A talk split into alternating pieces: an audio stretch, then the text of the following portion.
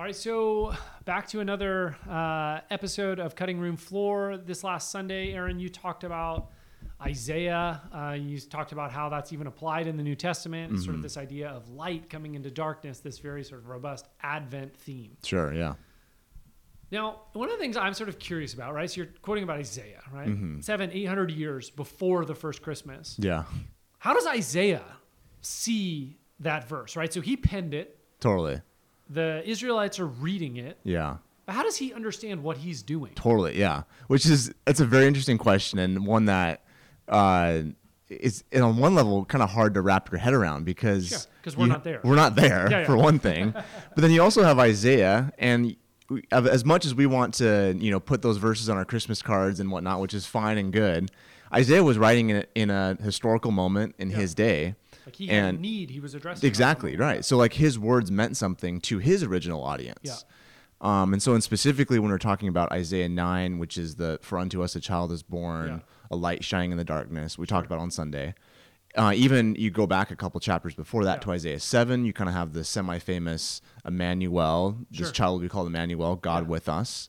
And so, even in that scenario there, from chapter seven to nine, if you broaden out even a little bit more from the beginning of Isaiah to right around the, the teens, if you Sure, will, sure. of the book of Isaiah, you're in a historical moment where Israel's because mainly because of their own folly and their own dumb choices are Sure. going their own way. Yeah. Partly because of terrible leadership under Yeah. King Ahaz and various other kings.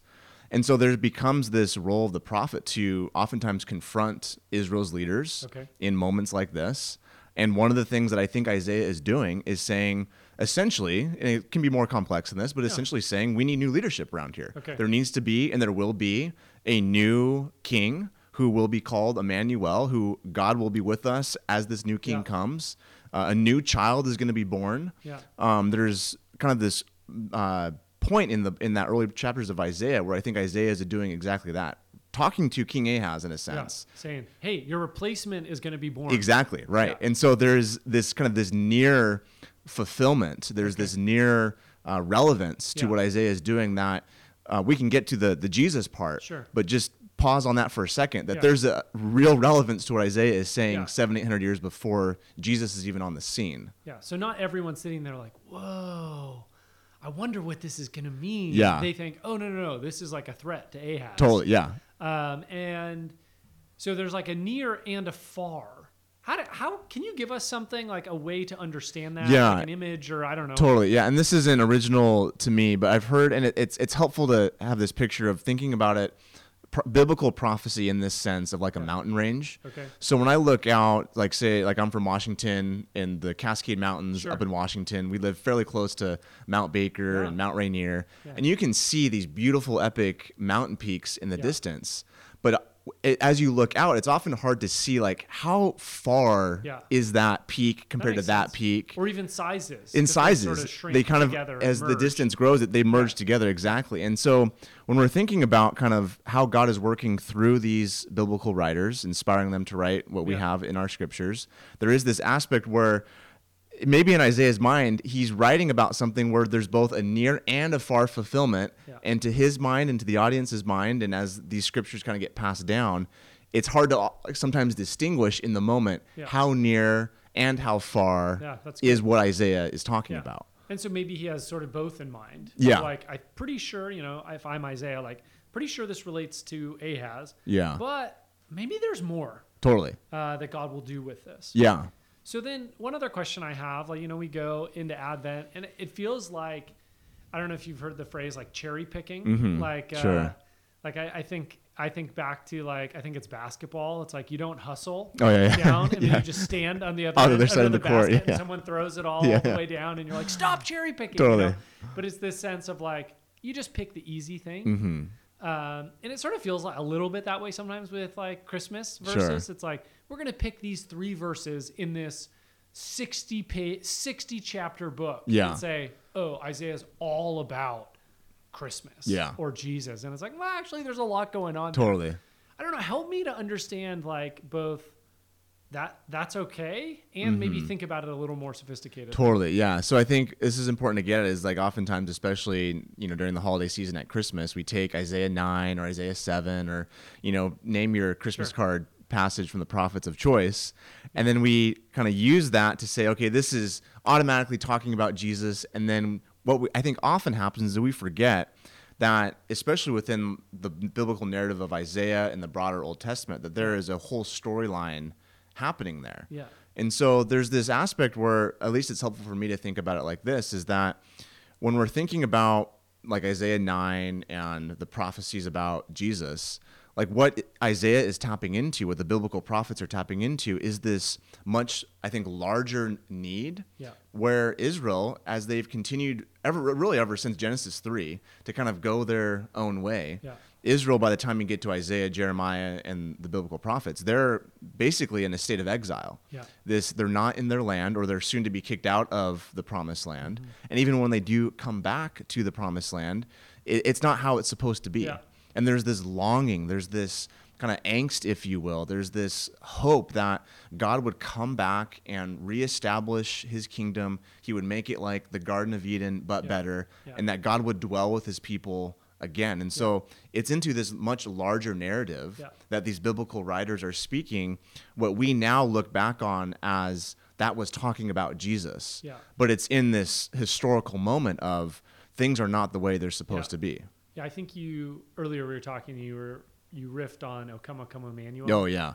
Like that verse. Totally, yeah. So like we sing, we just even on Sunday we're singing that hymn, and what I love about these like rich theological hymns is that they're getting at this thing, they're tapping Yeah. into this narrative. So, "O come, O come, Emmanuel, ransom captive Israel." Israel is in a state of captivity Yeah. in the time of Isaiah. Uh, ransom captive Israel who mourns in lonely exile. Yeah. Here and so exile is this crucial, crucial moment, both in Israel's history and as a biblical theme, Yeah. To really get at that Jesus is coming into a state of exile Yeah. where they're not in their true can tease home. that out a little bit. So like another sort of I think confusing piece here is like so you have right we were talking about sort of Isaiah's perspective, the near and the far, the mountain range idea. Yeah. We were just talking about sort of the larger story and then the verses within it Yeah, that are kind of maybe like highlight. sure. Yeah, yeah. Uh, That's a good way and to then put you it. have like I think this third element you're getting at is like when you get to the first century, there is this cultural expectation. Yeah, So this isn't like a few Christians were like, "Ooh, cool verses," or "Oh, let's look at the story this totally. way." Yeah, There's like a whole culture at that moment that's reading the text and looking for ways to interpret the exactly. prophets. Yeah, and so there's even there's uh, there's so many different communities within First Central Israel. The you have the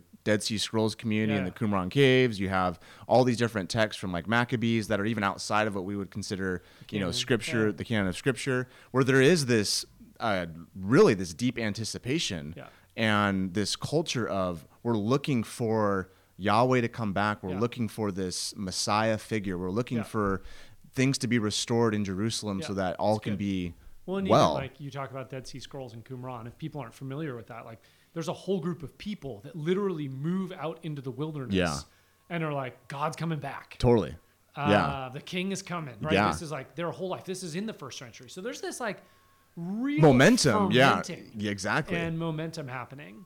So then how do you get to the writing of the New Testament, right? Yeah. So you have like the fermenting, then you have Jesus' birth. Mm-hmm. Then how do you sort of explain how we get to Matthew or Luke Totally. referring back to these prophets? Yeah, so this is interesting because you have on one hand you have Jesus and the incarnation where God becomes human Yeah. and he lives his life, you know, here on earth. And the book of Luke talks about how Jesus grew in wisdom, stature, and favor with Yeah. God and man. So Jesus is, you know, reading these scriptures, he's meditating on them, and Yeah. he, on one level, In a see- community. in a community, So right? he's in the synagogue. he's in the synagogue. It's the Luke 2 passage there. Like, and he's seeing himself and coming to realize and, and understanding that he is the Messiah. He is the Son of God. He is the Son of Man. Yeah. He is the one that all of Israel's prophets and scriptures were pointing towards. So he himself identifies as that role. And we don't know exactly how that happens. Exactly, which is It's which like- is fascinating to me. It's like a huge rabbit hole I'd love to Yeah. dive into.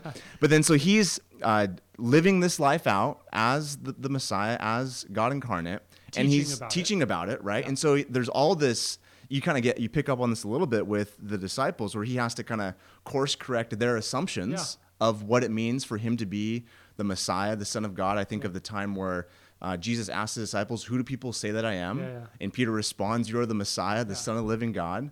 And then he has to correct Peter because at that moment, Jesus is like, but the Son of Man's going to Yeah. suffer and He's like, die. Get behind me, Satan. Eh, get behind me, Yeah. Satan, because he doesn't have a category for a suffering, dying Yeah. Messiah. Same with the end of Luke and the road to Emmaus. Road to Emmaus, yeah. Jesus then interprets the scriptures. The scriptures. Yeah. And so this is what you get as Jesus is showing them what it means for God to come back, what it Yeah. means for God to become human. And so as the disciples and that first generation kind of receive that, Yeah. they are re- reading they're re- both reading and reflecting on their Hebrew Bible, their Yeah. Old Testament, and their ministry and time with Jesus. Yeah.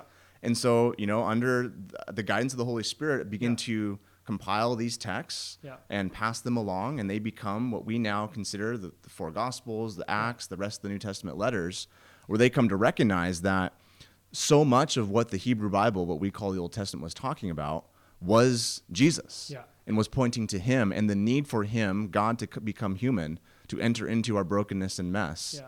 And Jesus fulfills that storyline. Yeah, that's awesome. So the three things we talked about were sort of uh, first was how does Isaiah understand himself, sort of the near and the far Yeah. of the prophetic. Then we talked about sort of key verses, Mm-hmm. but also those fit within a story. Yeah. And then even the formation of like how does the New Testament community start to understand itself in relation to these Yeah. prophecies through Jesus' teaching, self-understanding, also through their cultural moment. Yeah. Uh, and then ultimately through these writers inspired by the Holy Spirit to include Totally. some of these verses in the beginning of Luke and Matthew as we're reading about these Advent Exactly. Yeah. Yeah, Yeah. that's cool. So Thanks, man. totally.